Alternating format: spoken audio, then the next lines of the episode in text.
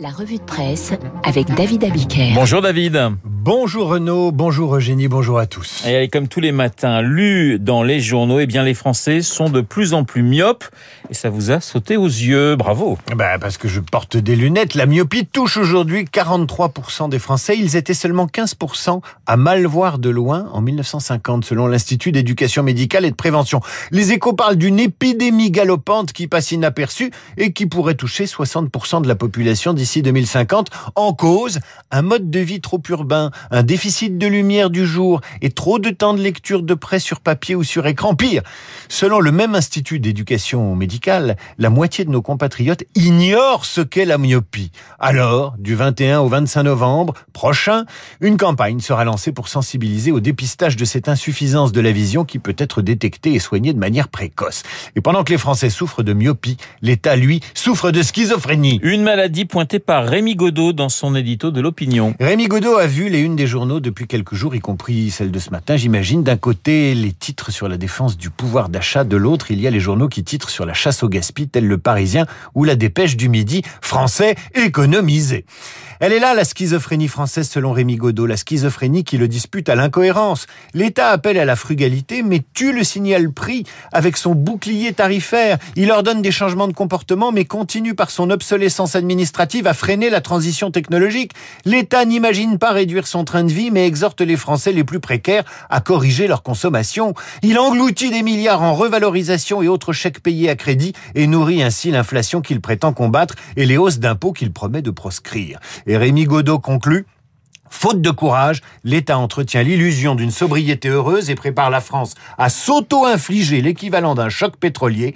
Comment exiger de chacun une responsabilité immédiate si l'État lui-même est incapable de tenir un discours de vérité et se perd dans la démesure budgétaire? La sobriété ne concerne pas que l'énergie, elle concerne aussi l'eau.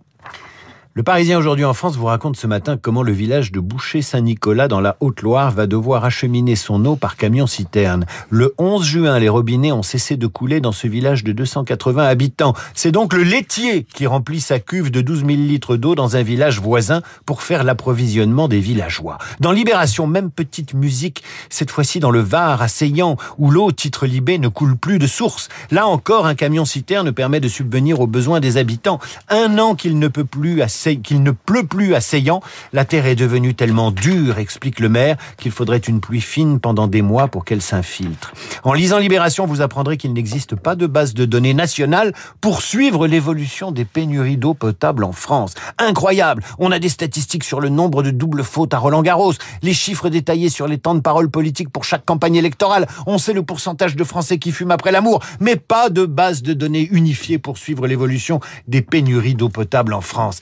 Ça viendra probablement avec le rationnement et la nouvelle génération d'ingénieurs, peut-être. Je parle de la nouvelle génération d'ingénieurs, car dans le Figaro, vous lirez la tribune de Vincent Lebiez, major de Polytechnique en 2004. Et il s'inquiète des sermons que certains diplômés des grandes écoles infligent à l'auditoire contre la formation qu'ils ont reçue. Bah, ça s'appelle cracher dans la soupe. Ce week-end, commence-t-il, avait lieu la cérémonie de remise des diplômes de l'école Polytechnique. Comme pour d'autres grandes écoles, AgroParisTech, HEC ou Sciences Po, ces cérémonies ont été l'occasion de discours dénonçant le système, l'inaction climatique et surtout réfutant que le progrès technique peut résoudre les problèmes auxquels nous sommes aujourd'hui confrontés. Désormais, à chaque remise de diplôme, poursuit le major de Polytechnique, on assiste à des happenings censés éveiller les consciences. Comment faire passer ces messages sans paraître arrogant se demande l'ex-jeune diplômé avec nostalgie et amusement. Sauf qu'on attend moins des jeunes ingénieurs qu'ils fassent turbuler le système, mais qu'ils fassent turbuler leur ménage pour apporter des solutions à la société. Et ces solutions concernent bien sûr le défi climatique. C'est même pour ça en partie que ces jeunes gens ont été formés, souvent aux frais du contribuable. Jamais, explique Vincent Lebiez, la France n'a eu autant besoin de ces ingénieurs. Énergie renouvelable, décarbonation, aviation, transition électrique dans l'automobile. Comment se fait-il que le déclassement économique, technologique et industriel de notre pays ne soit pas un grave sujet de préoccupation pour ces jeunes élites? Et Vincent Lebiez conclut à l'attention des idéalistes de Polytechnique et d'AgroParisTech, camarades ingénieurs, la société a besoin de vous, pas de vos états d'âme. Une nouvelle qui passe inaperçue, mais qui dit justement euh, beaucoup du déclassement de la France. Sous le général de Gaulle, ce qui vient de se passer entre la Grande-Bretagne, le Togo et le Gabon aurait provoqué une affaire d'État. Le Togo et le Gabon, deux pays de la zone d'influence traditionnellement française en Afrique, ont rejoint le Commonwealth de Sa Majesté la Reine Elisabeth II.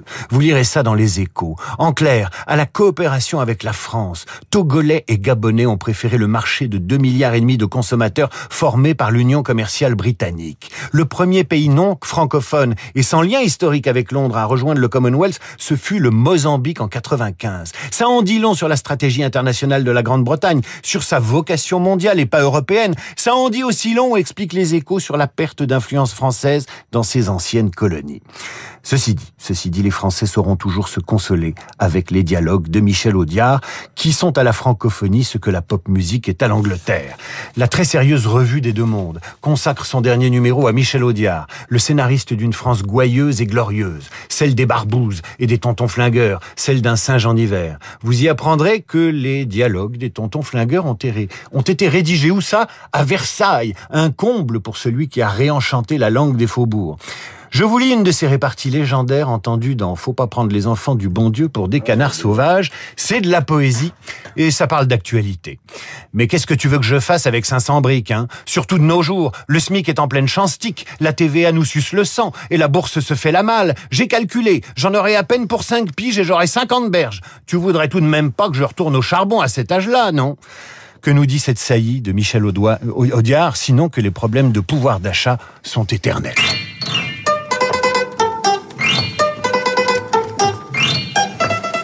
David Abiker est sa de presse. David Abiker, je connaissais une Polonaise qui en prenait au petit déjeuner. Merci David. Dans un instant, eh bien, nous allons retrouver Guillaume Durand pour Esprit Libre. Et Guillaume et ma consoeur du Figaro. On la TV, on prend les armes, mais on a oublié. voilà, vous voyez, on va tous les faire dans un instant. Guillaume Durand et ma consoeur du Figaro. Eugénie.